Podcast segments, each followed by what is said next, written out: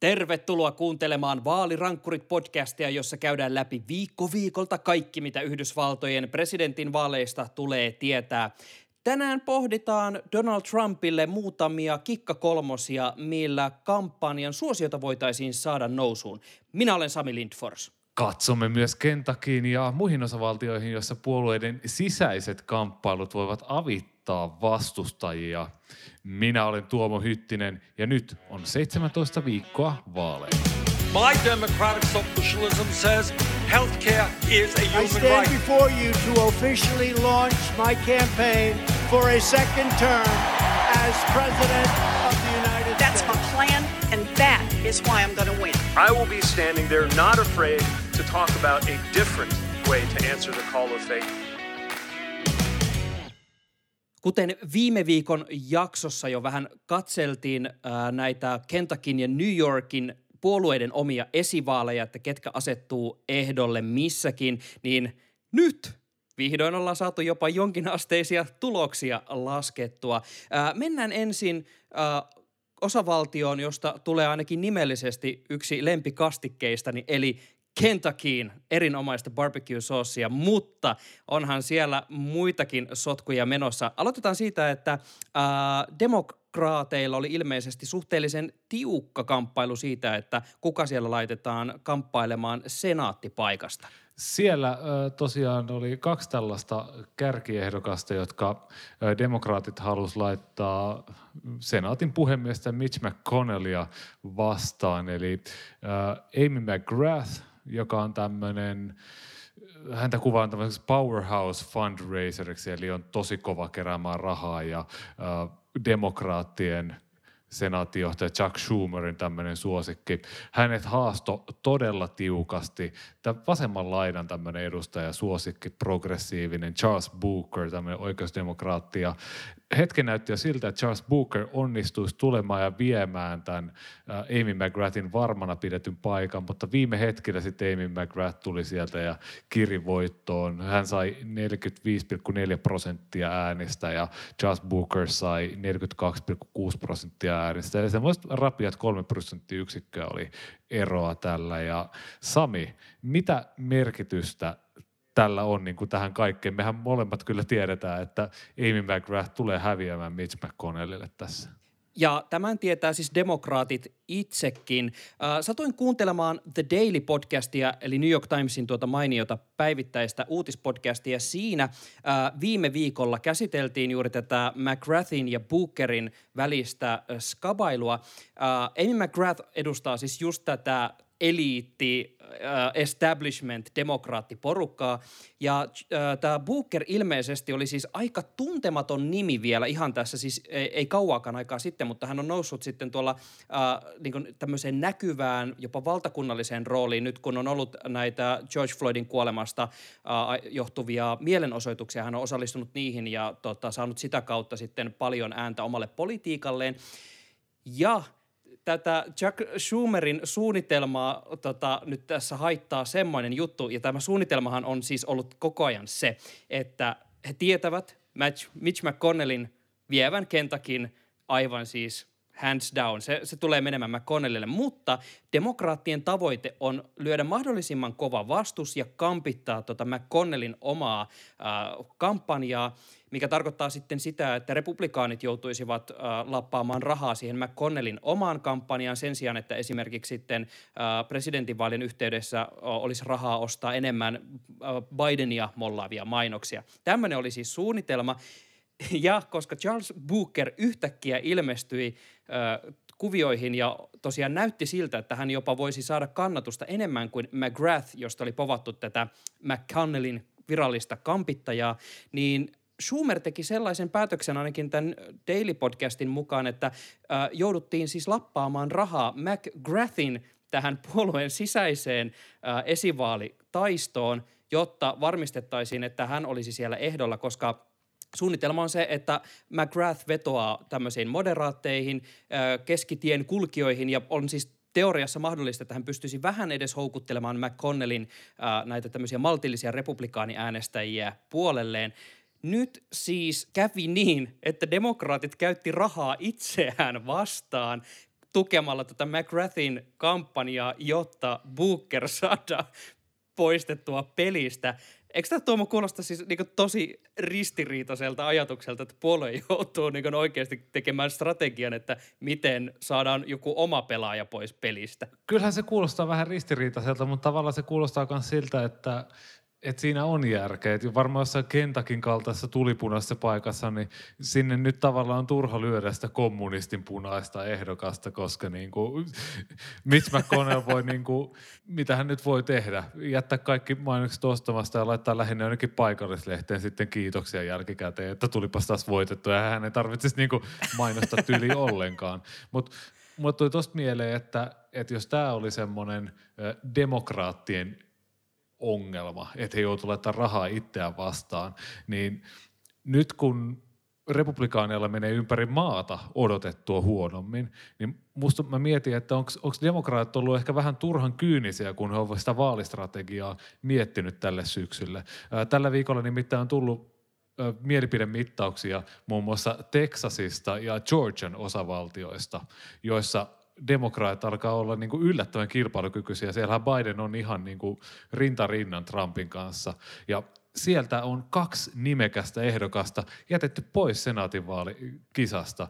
Teksasissahan olisi ollut tämä meidän henkinen, mikä tämä nyt voisi sanoa, tämmöinen spiritual animal, sanoppa Sami, mikä se on suomeksi, toteemieläin. Kyllä. Beto O'Rourke olisi voinut olla Texassa ehdolla. Ja ehkä jopa haastaa siellä istuvan republikaanin John Cornynin, mutta siellä esivaalit on voittanut tämmöinen MJ Hagar-niminen tyyppi. Ja koska hän on vaan MJ, niin en kyllä tiedä tyypistä yhtään mitään. Esimerkiksi sukupuolta, onko hän nainen vai mies. Joudutaan tässä tekemään vähän luovaa googletusta. Mutta siis tämä on niinku varmaan kuvastaa, siis kun tosiaan emme tätäkään kaveria tiedä, niin mä oletan, että tämä jollain tavalla hän asettuu tähän Chuck Schumerin suureen suunnitelmaan siitä, että koitetaan tavallaan hankkia niitä ehdokkaita noihin eri alueille ja eri piireihin se, sitä mukaan, että mis, mistä pystytään parhaiten niitä ääniä napsimaan. Ja tota, se, mitä mä ehkä enemmän nyt tässä mietin juuri tätä suunnitelman toteutuksen kannalta, että ollaan aiemminkin puhuttu siitä, että demokraateilla on edelleen äh, käsittelemättä se tietynlainen sisäinen haava siitä, että mikä on puolueen linja ja miten, äh, onko niin polarisaatio kasvanut jo ehkä liian voimakkaaksi, niin mä aistin just tässä Booker McGrath-tapauksessa just sitä, että likapyykki kasa vain kasvaa ja jossain vaiheessa sitä joudutaan käsittelemään. Ja tavallaan nyt kun nuo lukemat alkaa näyttää tuommoisilta demokraattivoittoisilta ja voi olla, että niin demokraatit just alkaa muovaamaan sitä suunnitelmaa sitä mukaan, niin miten hyvin se suunnitelma huomioi just tämän progressiivisen laidan, se jää nähtäväksi ja mä aistin jo tässä valmiiksi, että demokraatit tulee kipuilemaan näistä päätöksistä jossain vaiheessa oikein kunnolla. Ja musta tuntuu siltä kanssa, että, että mediassa ja muuallakin vähän yliarvioidaan sitä vasemmalla edustusta. Että he on äänekkäitä, he on hyvin sosiaalisessa mediassa, missä paljon toimittajia ja ihmisiä on, mutta sosiaalinen media ei ole se oikea maailma. Et oikeassa maailmassa niin ehkä Amy McGrathin kartlasille vähän sellaisille moderaatti semmoisen republikaanin kanssa flirttaaville poliitikoille saattaa olla enemmän käyttöä siellä just siellä sydänmaalla, siellä oikeassa Amerikassa, kun sitten taas Siis yritätkö niinku sanoa, Tuomo, yritätkö niinku sanoa, että esimerkiksi niinku vaikka, sanotaan, että niinku Helsinki on vaikka jotenkin vähemmän oikea paikka kuin joku, en mä tiedä, Pudasjärvi? En, vaan mä yritän sanoa sitä, että, että kaikki, että se, et sitä ei saa, niin kuin siihen arkeen ei pääse käsiksi. Se, mikä ihmisten oikeat ongelmat on sillä identiteettipolitiikalla, mitä Twitterissä tehdään. Ja sehän näkyy myös siinä, että miten Donald Trump on tällä hetkellä suossa ja siitä varmaan kohta ihan lisää. Mutta käydäänkö vielä nopeasti läpi noi nykin tulokset? Joo, käydään. Sielläkin oli ihan mielenkiintoiset tulokset. No siellä oli sinänsä mielenkiintoiset tulokset, että tuolla 17 piirissä niin Monder Jones-niminen äh, just tämmöinen justice-demokraatti näitä, jotka Bookerin ja Jamal Bowmanin kanssa ja Alexandria Ocasio-Cortezin kanssa näitä, näitä niin kuin oikein kunnon progressiivisia tyyppejä, niin he sai sieltä sieltä sitten voito, eli sieltä varmaan kasvaa sitten jo kymmeneen tämä Justice-demokraattien koalitio siellä tota, edustajahuoneessa. Ja merkittävä oli myös se, että tuolla 15 piirissä, niin äh, hän ei ole justice-demokraatti, mutta on, on progressiivinen kuitenkin tämmöinen äh, musta kaveri kuin Richie Torres, myös avoin homoseksuaali, niin hän sai kammettua tämmöisen aborttia vastustavan demokraatin Ruben Diasin pois sieltä. Tämä oli, oli tämmöinen homma, mitä, mitä, mitä tosi paljon näkyy niin kuin demokraattiaktiivien keskuudessa, että tämä kaveri pitää saada pois ja siinä kyllä sitten onnistuttiinkin. Ja jos otetaan vielä, kun tässä vaalipodcasti tosiaan ollaan, niin tämmöinen kaveri kuin John Hickenlooper, joka oli aivan mahtavan sympaattinen kaveri demokraattien presidenttikilvassa, niin hänellä oli semmoinen pieni skandaalin poikainen tuossa pari-kolme viikkoa sitten. Kävi siis ilmi se, että äh, hän kuvernöörinä ollessaan äh, oli ottanut tämmöisiä vähän korruption hajuisia tämmöisiä lahjoja ai, ai, ai.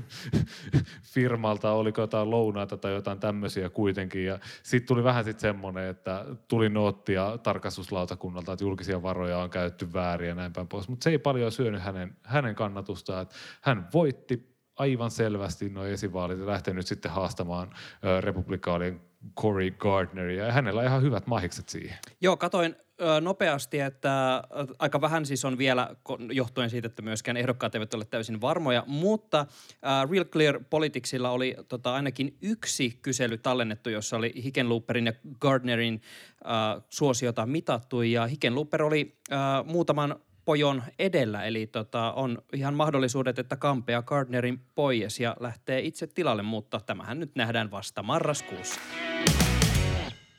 Nauhoitamme tätä podcastia heinäkuun ensimmäisenä päivänä ja kuun vaihteessa on aina hyvä katsoa, että mitä se edellinen 30-päiväinen on tuonut tullessaan ja presidentti Donald Trumpille se 30-päiväinen kesäkuu oli kyllä aivan hirveä. Yhdysvallat paloi, korona levisi, kannatus syöksyi ja viime päivät on vielä kysytty siitä, että kenen puolella Trump oikein on, kun Venäjä tämmöinen Afganistan skandaali on räjähtänyt käsiin. Siellä on siis kyse siitä, että Valkoinen talo on tiennyt pitkään siitä, että Venäjä on tarjonnut tapporahaa amerikkalaisista sotilaista ja Trump on reagoinut siihen lähinnä niin, niin että Putin tulisitko meikäläisen kanssa kahville ja se on lyönyt kiilaa sitten tuonne jopa kovan linjan republikaanien ai, ai, väliin. Sami, onko tästä mitään tietoa, että miten Trump voisi palata menestyksen tielle?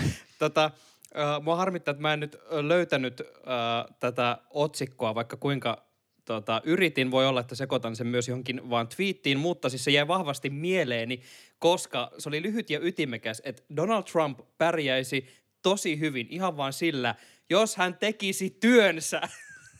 se, se oli hyvin painokkaasti kirjoitettu ja mä mietin ihan tota samaa, että uh, Trumphan on siis niinku sukkuloinut kaikkia niinku ihan muita suunnitelmia. Se on vähän niin kuin, tiedätkö, kun mun avopuoliso pyytää mua siivoamaan, niin mä rupean keksimään just silloin, että ei vitsi, että hei muuten nyt voisi itse asiassa nikkoraida vaikka tuohon tv jonkun seinätelineen ja hei vitsi PS4, mä käyn hakemaan lisää ohjaimia, voidaan pelata jotain Crash Team Racingia ja sitten kaikkea muuta kuin sitä itse asiaa, että hei, tämä piti muuten oikeasti siivota tämä kämppä. Niin Trumpilla on ollut nyt vähän tollanen moodi, että sen sijaan, että just esimerkiksi puututtaisiin tämän George Floydin kuoleman jälkeen, kun on lähtenyt nämä mielenosoitukset liikkeelle, niin Gallupeissahan näkyy, että ihmiset ovat todella tyytymättömiä siihen, miten Trump on hoitanut just tätä kysymystä ja niin, kuin, niin sanottua rotupolitiikkaa, eli millä tavalla niin kuin, tätä asiaa käsiteltäisiin. no, hän ei ole oikeastaan käsitellyt sitä mitenkään. Hän on lähinnä järjestänyt näitä surullisen kuuluisia kuvaoperaatioita, jossa päästään kirkon eteen hetkeksi aikaa möllöttelee – korkkaamaton raamattu kädessä ja whatnot. Eli äh, mun, mä, mä niin sanoisin, että se homma lähtisi ihan hyvin kärryille siitä, jos jotenkin äh, saataisiin niin tietynlainen fokus siihen, että mitä presidentin tehtäviin kuuluu. Tuoma, millaisia eväitä sä oot miettinyt, että mitä tonne rapakon taakse voisi lähettää? Mä itse asiassa mä ihan oikeasti mietin sitä tänään ja, ja mä keksin askelmerkit. Jos mä olisin Trumpin kampanjassa ja mä saisin päättää, että mitä Donald nyt lähtee Hei, tekemään. mun pakko heittää tähän väliin. Nythän siellä on pesti auki. Sieltä tota, näistä kampanjatilaisuuksista vastaava henkilö on lähtenyt pyöräovista ulos. Äh, en tiedä, muistaakseni tuossa oli eräs Oklahoman Tulsassa järjestetty äh, tapa, tapahtuma, jossa ei, taisi olla muutama tyhjä paikka, jos oikein muistan. Ja ehkä vähän korona levinnyt. Joten Tuomo, sulla on nyt erittäin hyvä hetki pitää tämmöinen LinkedIn-esittely ja päästä, päästä uusiin hommiin. Anna palaa. Kyllä. Eli jos, jos on mediaa seurannut tässä näin nyt viimeisen viikon aikana, niin Yhdysvallassa iso keskustelu on nämä maskit. Ja se on todella politisoitunut se keskustelu siellä, siis liberaalit ja aika iso osa tämmöistä maltillistakin ihmistä halusi, että, että tulisi maskipakko joka paikkaan. Ja republikaanit kautta linjan on ollut silleen, että nyt ei mitään maskeja ja talousnousuja ei olla mitään nössöjä. Oh, oh, kyllä nyt, niin kun, nyt mennään. Nyt mennään, ei se virus leviä ja näin päin pois. Mutta ihan viimeisen viikon aikana siellä on alkanut näkyä sellaista, että Mitch McConnell pitää tiedotustilaisuuden, pitää maskia siinä kädessä ja sanoo, että mm, on hyvä, että jos tällaisia pidettäisiin. Ja Mike Pence viikonloppuna esimerkiksi, kun koronanyrkki parin kuukauden tauon jälkeen tuli ja piti ensimmäisen tilaisuutensa, niin ei maininnut maskeja, mutta puhui, että suojautuminen kyllä kannattaa. Niin okei, okay, miten olisi tämmöinen, että että et Trump antaisi tavallaan kulissien takana niin vapaat kädet, että hei, nyt rupeatte niin kuin puhumaan näistä suojamaskeista. Ja Trump itse jopa pitäisi jonkun pressin, jossa hän pitäisi sitä maskia. No okei, voisi ottaa sen pois, kun puhuu, ettei nyt näytä ihan nössöltä, annetaan vähän siimaa sille, että kovan miehen status säilyy. Ja sitten hän pitäisi puheen ihan prompterilta – ei mitään sekoilua, ei kysymyksiä. Mä veikkaan, että tätä toivotaan tosi paljon siellä puoluetoimistolla. Ihan semmoinen pieni prompteripuhe, siitä hyvät otsikot, tänään hänestä tuli presidentti. Ja sitten ja sit siihen puheen retoriikkaan sellaista, että kun näitä maskeja pidetään, niin me saadaan talous auki ja saadaan talous nousuun. Ö, todennäköisesti se voisi jopa ihan toimia – et, et pidetään maskia, no niin, kansa yhtenäisesti, kaikille maskit päälle, tartunnat todennäköisesti vähentyisi. En tiedä, miten hyvin talous lähtisi nousuun, mutta niin varmaan lähtisi paremmin, kun se, sitä virusta nyt olisi vähemmän, niin siitä se voisi saada ihan niin kuin nostetta sinne syksyyn. Että talous on nyt selkeästi semmoinen, semmoinen asia, että mihin hänen pitää rakentaa. Hän, Trumphan on tässä vaihtanut selkeästi retoriikkaa, tai en silleen vaihtanut, koska hän on koko ajan vetänyt sitä Joe Bideniin käyvää tällaista henkilöön menevää lokakampanjaa, mikä toimi tosi hyvin silloin 2016, kun vastassa oli Hillary Clinton, jota, josta kai koko kansalla oli mielipide. Hän, niin Hillary Clinton on historian epäsuosituja ehdokas, jos ei Donald Trumpia lasketa, mutta nyt kun, nyt kun Joe Biden on siellä kellarissa, eikä mitään skandaaleja oikeasti ole, niin eihän se lokakampanja nyt toimi. Ei Kiina ei toimi, Ukraina ei toimi. Mitkään tämmöiset skandaalit ei toimi, koska Trump on itse niin näiden skandaalien keskiössä, joten ja kun he, ei hän pysty olemaan niin kuin Joe Biden. Nyt hänen pitäisi muuttua Joe Bideniksi silleen, että hän lohduttaa ja puhuu kansalle ja näin päin pois. Mutta niin kuin, talous edellä, talous edellä. Nyt lähdetään rakentamaan semmoinen hanskat käteen ja vasara ja no varmaan kypärä näyttää vähän nössöltä, mutta niin kuin semmoinen kunnon niin kuin rakennusmeininki nyt päälle. Ja se pitäisi aloittaa niin kuin nyt, koska jos se jättää sinne elokuun puolekokoukseen, niin silloin saattaa olla jo vähän liian myöhäistä. Et, et, et se kampanja ja rakennus ja uudelleen imagon luonti ja pitää yrittää voittaa niitä maltillisia äänestäjiä takaisin sieltä demokraattileiristä, jotka nyt harkitsee sitä, että kyllä se Joe Biden oikeasti voi olla ihan tolkuihminen tässä. Joo, siis se on mielenkiintoista, että tässä olisi niinku tuhannen taalan paikka tehdä tismalleen sama, mitä Joe Biden tekee tällä hetkellä, on erittäin suosittu Trumpin nähden, eli ei käytännössä tee mitään, vaan ja käy ehkä niin silloin tällöin sanomassa semmoiset pakolliset lauseet, osanottoja sinne ja äh, vähän osoittaa tukea tonne, mutta pysyy pois tieltä, niin homma on pelannut tosi hyvin. Tuli tuosta mieleen, kun äh, puhuit tuosta talousnäkökulmasta. Äh, kuuntelin Daily Podcastia jälleen kerran New York Timesilta. Ja siellä äh, heidän tilastonikkarinsa Nate Cohn oli puhumassa näistä New York Timesin äh, julkaisemista äh, polleista, jotka oli tehty näissä tota, swing stateissa eli vaankieli osavaltioissa ja hän nosti esille sieltä itse asiassa semmoisen mielenkiintoisen pointin, äh, Trump on siis menettänyt kannatustaan etenkin just kaikkien valkoisten keskuudessa. Niin oli niin kouluttamattomia kuin koulutettuja, niin naisia kuin miehiä. Että siellä on kaikkialla lähtenyt alas. Ja hän huomasi sieltä semmoisen trendin, äh, näissä ainakin New York Timesin aineistoissa, että ihmiset oikeastaan halus melkein jopa enemmän ja tavallaan aiheutti enemmän tunteita se, että he halusivat tämmöisiä enemmän toimia koronaviruksen estämiseksi. Ihmiset on, tota, ne pelkää kuitenkin sitä sairastumista. Nämä luvut on siis tosi karmeet tartuntojen ja äh, kuolinlukujen suhteen. Ihmiset menettää työpaikkoja sen takia. Niin äh, ihmiset oli valmiita jopa siihen, että keskityttäisiin enemmän sen koronan hoitamiseen kuin siihen talouspuoleen. Ja tota, mä aloin just tuossa miettiä, että tästä talouspuolesta on puhuttu tosi pitkään, että se on se Trumpin tavallaan paras ase, koska hän on kyselyissä kuitenkin saanut ihan hyviä arvosanoja siitä, että miten hän on hoitanut taloutta. Mutta nyt kun alkaa kääntyä vielä päälailleen se, että ihmiset oikeastaan haluaisikin niitä koronatoimia, että päästäisiin jotenkin turvallisempaan maailmantilaan, niin eikö se tavallaan jo niinku hassu, että toisaalta äh, Trump niinku puhuu ihan päinvastaista kuin miltä näyttäisi, että se hänen beissinsä haluaisi hän, hänen puhuvan.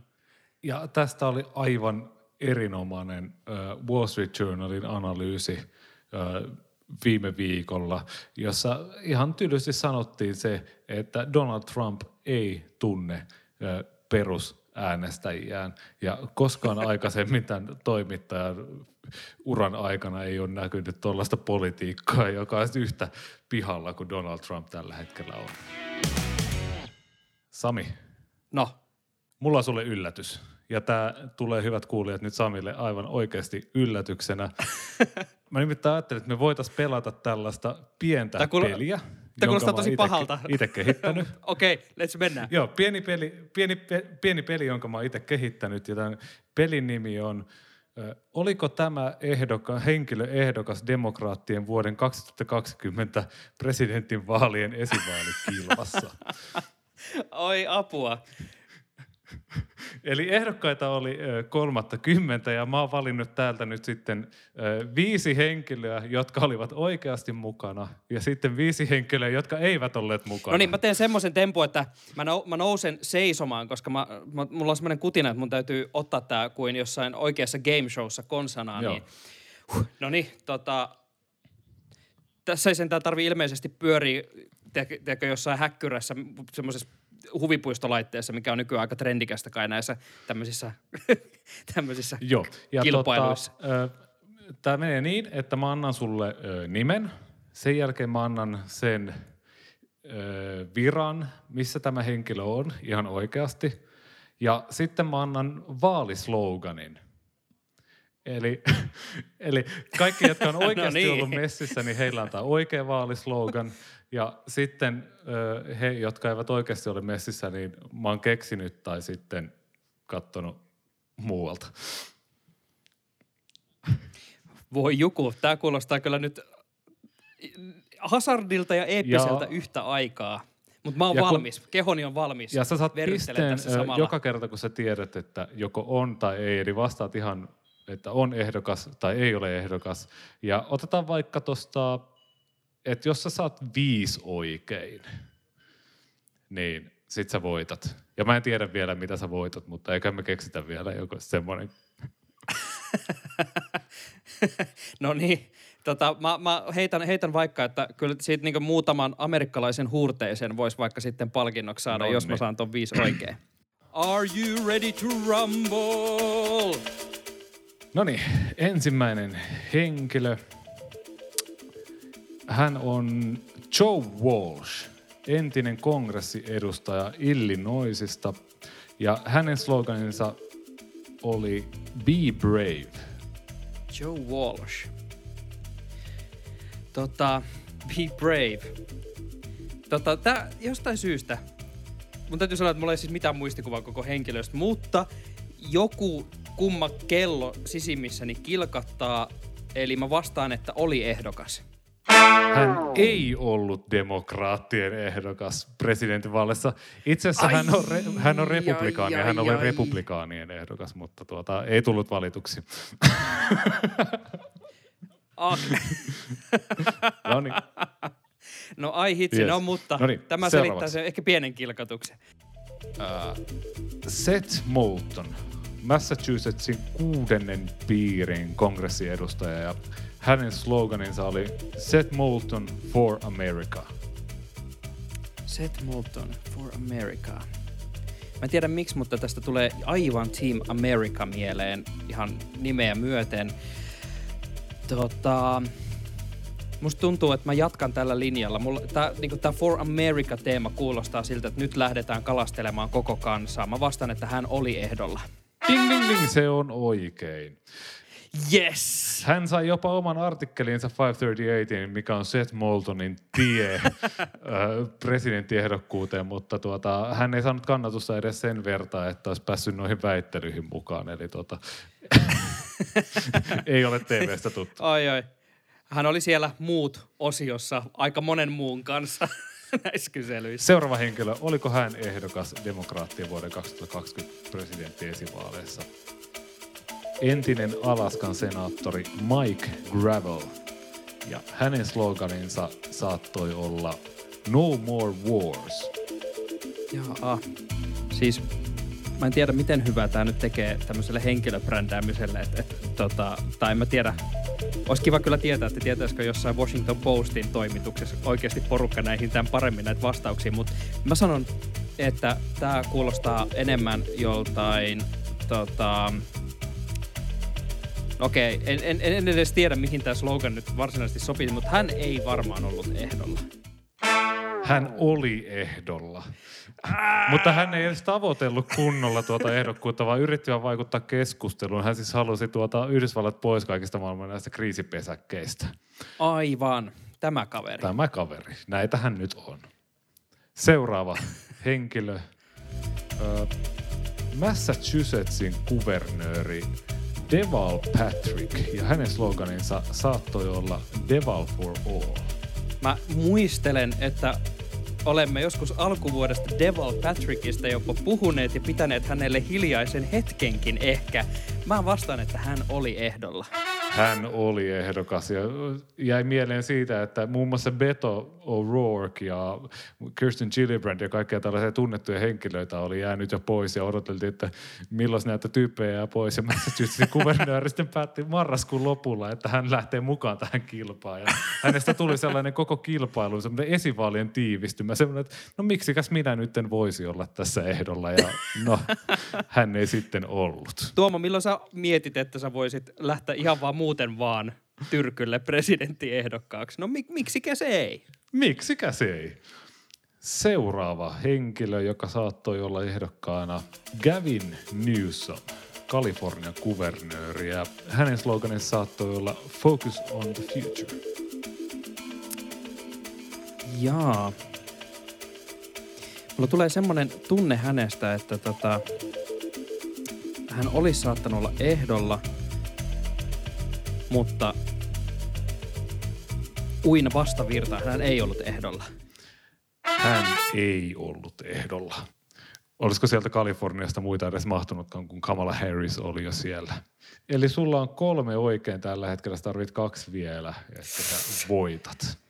Nyt pitää ottaa oikea loppukiri. Seuraava uh, Kansasin kuvernööri Laura Kelly. Hänen sloganinsa saattoi olla We Rise. Nyt on kyllä niin lattean kuuloista, että tän oli pakko olla ehdolla. Hän ei ollut ehdolla. Mutta sehän on oikein, oikein hyvin saattanut olla. No kyllä, siis mä, mä oon sitä mieltä, että tuossa to, tossa oli niinku just kaikki semmoisen äh, klassisen epäonnistuneen demokraattisen presidenttiehdokkuustavoittelun ainekset kasassa. Seuraava henkilö, joka saattoi olla ehdolla demokraattien esivaalikilvassa.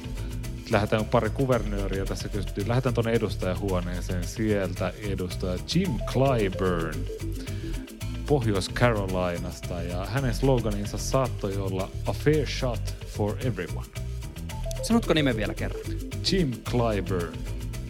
Jim Clyburn. Ai ai. Tää on kyllä... Näistä nimistä aina tulee näitä tämmöisiä tosi kummallisia pieniä kelloja rupeaa soimaan. Joidenkin kohdalla on myös siis soinut todella pieniä viuluja, mutta tota, tämän kohdalla en kuule sentään viulun ääntä. Musta tuntuu, että hän ei ollut ehdolla.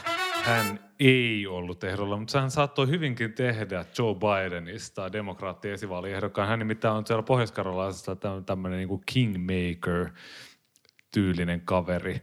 Vai oliko Etelä-Carolinasta? Mun mielestä äh, jommasta kummasta, mutta hän on kuitenkin siellä se afroamerikkalaisen väestön tämä iso heppu. Ai joo, kyllä. Nyt itse asiassa mu- muistankin, hänestä oli tota vastikään jonkinasteinen henkilöjuttu New York Timesissa, ellen väärin muista. Kyllä vain, ja hän on tämmöinen tosielämän Francis Underwood, eli siellä tota, House of Cardsin, tämä, jota Kevin Spacey esittää, eli tämmöinen majority whip, eli hänen tehtävänsä on saada edustajat äänestämään sen mukaan, mitä johto päättää. Seuraavaksi jatketaan edustajahuoneessa. Kalifornian 15 piirin edustaja Eric Swalwell. Hänen sloganinsa Go big, be bold, do good. Tota, tota, tota.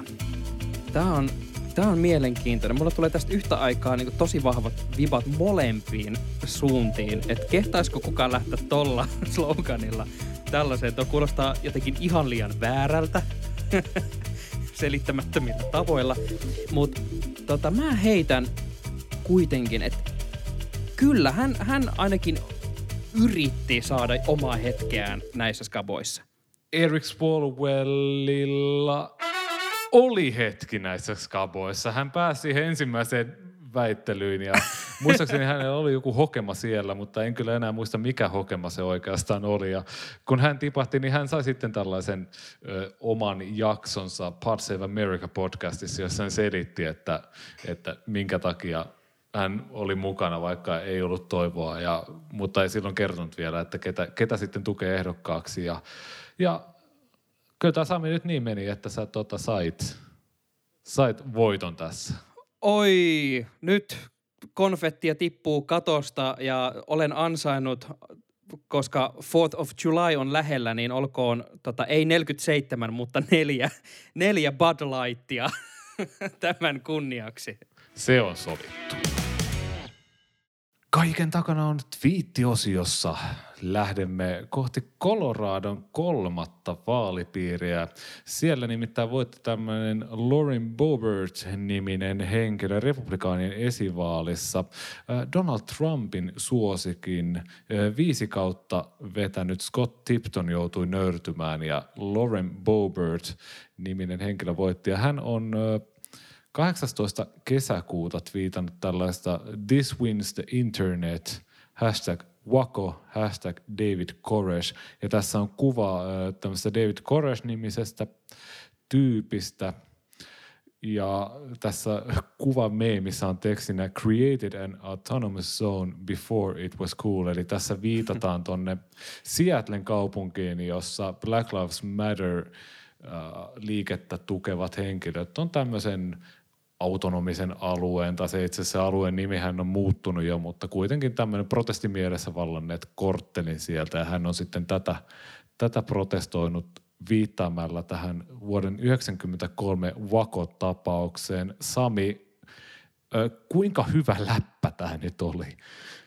No siis, tota, kun sä laitoit mulle tämän nähtäville, että hei, pitäisikö tämä ottaa tuohon sitten twiitiksi, ja mä katoin tätä kuvaa, niin Tuomon voi sille todistaa tässä samalla, kuinka tota, ihminen pystyi menemään ihan totaaliseen blue screen of death-tilaan. Edes Windows-tukeen soittaminen ei auttanut siinä pisteessä, kun mä en niin oikein ymmärtänyt enää, että äh, tavallaan mikä on tämän tavallaan meemeissä, kun on huumori, niin se yleensä osoittaa tavallaan sormella johonkin suuntaan, vähän silleen hähättää, niin mä en enää tiennyt, mikä tässä oli siis tämä pointti. Tota, nopea siis tausta siis siitä, että äh, tämä David Koresh äh, henkilö, mihin tässä, mikä tässä meemissä on nyt vahvasti esillä, äh, oli äh, Wakon, tota, onko se nyt kaupunkikylä, kuitenkin tämmöisessä pienessä tota, teksasilaisessa kylässä tämmöinen kulttijohtaja, äh, suomennetaan vapaasti tämmöinen Davidilaiset oli tämä hänen porukkaansa. He olivat linnoittautuneet tämmöiselle farmille ja sitten kyhänneet sinne maailmanloppua odotellessaan melkoisen arsenaalin aseita ja kaikkea muuta aika vaarallista, jolloin FBI eli paha liittovaltio päätti, että okei, nyt me muuten otetaan homma vähän haltuun, viedään aseet pois. Ja kun FBI sitten teki tämmöisen rynnäkön 51 piirityspäivän jälkeen, että nyt loppuu muuten tämä touhu, sytytettiin tulipaloja, jossa kuoli 76 ihmistä ja siitä tuli siis oikeasti tosi iso tragedia. No niin, ja nyt kun päästiin niin tästä vakavuudesta nyt niin taas selvyyteen, niin yhä isommalla syyllä, niin että jos Seattleissa on perustettu nyt näissä mielenosoituksissa tämmöinen oma autonominen alue, ja sitten postataan kuva kulttijohtajasta, jonka fa- farmilla kuolee 76 ihmistä, ja sanotaan, että tämä oli jotenkin cool ennen kuin se oli cool, niin Tuomo, Tämä on, on yleensä niinku perheystävällinen podcast, mutta nyt mä kysyn, että vittu mitä? Ehkä näihin ei kannata lähestyä sillä, että yrittää selvittää tällaisten yksittäisten ihmisten aatemaailmaa, koska tämmöisiä yleensä niin kuin kyllä näkee internetissä ja ne voi silleen ohittaa silleen, että no ei edes joku tommonen hihuli. Mutta tällaisia hihuleita ei nyt ihan joka päivä kuitenkaan äänestetä kongressiin. Ja, ää, tää no Lauren, sepä. Lauren Boebert, hän ei ole tosiaan ainut tämmöinen, miten sit sanois, ihan, ihan sekoboltsi-tapaus. Nimittäin tuossa aiemmin muistaakseni loppukeväästä, tai oliko jopa kesän puolella, kun tämmöinen Joe Ray Perkins niminen republikaani äänestettiin republikaanien ehdokkaaksi tuonne Oregoniin. Ja hän pyrkii sieltä senaattiin noissa syksyn vaaleissa, niin hän on hurahtanut täysin tähän QAnon salaliittoon, jota myös Lauren Boebert, tämä meidän tweetin henkilö ja ehdokas kannattaa, niin Mm, he ovat molemmat syrjäyttäneet tällaisia niin kuin vähän perinteisempiä republikaaneja pois, vaikka Trump on sitten tukenutkin näitä perinteisiä republikaaneja. Niin... Mutta toisaalta eikö Trump nyt myös Twitterissä äh, osoittanut lämpimät onnittelut Lauren Bobertille tämän voitosta? No mitä muuta hän, hän voi siinä tehdä, että hän on nyt että se, kenet kansa on sinne halunnut. Ja se, se, on ehkä vähän, se on ehkä vähän huolestuttavaa, että, että tämä, tämä QAnon, joka on siis aivan täysin sekoboltsi ja hähmäinen asia, että se alkaa tehdä, saada sitten jalansijaa tuolla lainsäädäntöelimissä. En mä tiedä Sami, miten tähän voidaan sanoa. Joo, siis mä huomaan, että tässä kohtaa alkaa mennä siis aivot jo ihan totaaliseen umpisolmuun. Ää, tota, siis sehän on ikävä fakta, että siis Trump perheineen hän on ruvennut lypsämään tällä QAnon salaliittoteorialla ja sillä porukalla niin todella härskisti. Äh, esimerkiksi Eric Trump oli jossain vaiheessa postannut ihan tämmöisen äh, Q-meemin omaan Instagramiinsa, mutta poisti sen sitten sieltä, kun alkoi tulla vähän lokaan niskaan, että nyt mennään muuten aika vaarallisilla vesillä, kun ruvetaan näitä postailemaan. Lyhykäisyydessään siis, jos joku ei tiedä, mikä tämä Q-salaliittoteoria on, niin ihan lyhykäisyydessään äh, internetin kuona-sivusto 4chanin aikoinaan alkoi postata henkilönimimerkillä Q ja antoi ymmärtää, että olisi ollut jonkin sortin tämmöinen korkean tason viranomainen tuolla Yhdysvaltojen hallinnossa jossain ja sitten alkoi muka kertoilla tarinoita siitä, että nyt puhdistetaan sitä suota, drain the swamp ja kaikki maailman pizzagateit ja muut aivan siis kamalat salaliittoteoriat oli siinä mukana. Ja tota, tämä on siis niin hölynpöly, että se on aivan uskomatonta, että joku Eric Trump tosiaan twiittailee tästä ja nyt me saadaan kongressiin vielä edustajia, jotka jotenkin ihan oikeasti uskoo, että siellä hallinnossa on joku tämmöinen tyyppi, jolla on aikaa kirjoitella 4 jotakin kummallisia meemuja. Jos haluaa ymmärtää ja lukee jotenkin enemmän, että mikä tämä juttu on, koska tämä on kuitenkin nyt kasvanut aika isoksi liikkeeksi, etenkin Yhdysvalloissa. Helsingin Sanomat julkaisi juhannusviikon loppuna Laura Halmisen jutun otsikolla Kuskonto, höhö, hyvä – hyvä sanaleikki, mutta äärimmäisen siis hyvä ja läpileikkaava juttu siihen, että mikä tämä koko kiusalaliittoteoria on ja mitä sille nyt tapahtuu ja miksi se pitäisi myös oikeasti ottaa jossain määrin vakavasti olla hieman huolissaan. Kiitos, että kuuntelit jälleen yhden jakson Vaalirankkurit podcastia. Muistutan, että meidät kannattaa tilata, missä applikaatiossa meitä tykkäätkin kuunnella, niin saat aina tiedon puhelimeesi tai mihin laitteeseesi ikinä jaksomme oikein haluatkin, kun semmoinen on saatavilla. Ja myös erityis suosittelu, että seuraatte meitä Twitterissä at vaalirankkurit, at Sami Lindfors, at Tuomo Hyttinen ja tägälkää meidät kaikki vaikka kun teillä on kysymyksiä tai muita pohdintoja liittyen Yhdysvaltojen presidentin vaaleihin, niin sitten siellä käymme vastailemassa mielellämme ja käymme keskustelua teidän kanssanne. Jos uskot, että Donald Trump on maailman pelastaja, joka QAnon uskonnossa on hyvinkin tyypillistä, tai vaikka uskoisit lentävään spagettihirviöön, niin voit käyttää seuraavaksi minuutin ja miettiä, että olisiko aika etsiä jokin uusi liike. Voisiko se liike olla vaalirankkurit? Voisiko sitten meidän podcastimme ilosanomaa saarnata turuilla ja toreilla, jos haluaa siihen kesälomansa käyttää. Me palaamme ensi viikollakin uuden julistuksen kerran.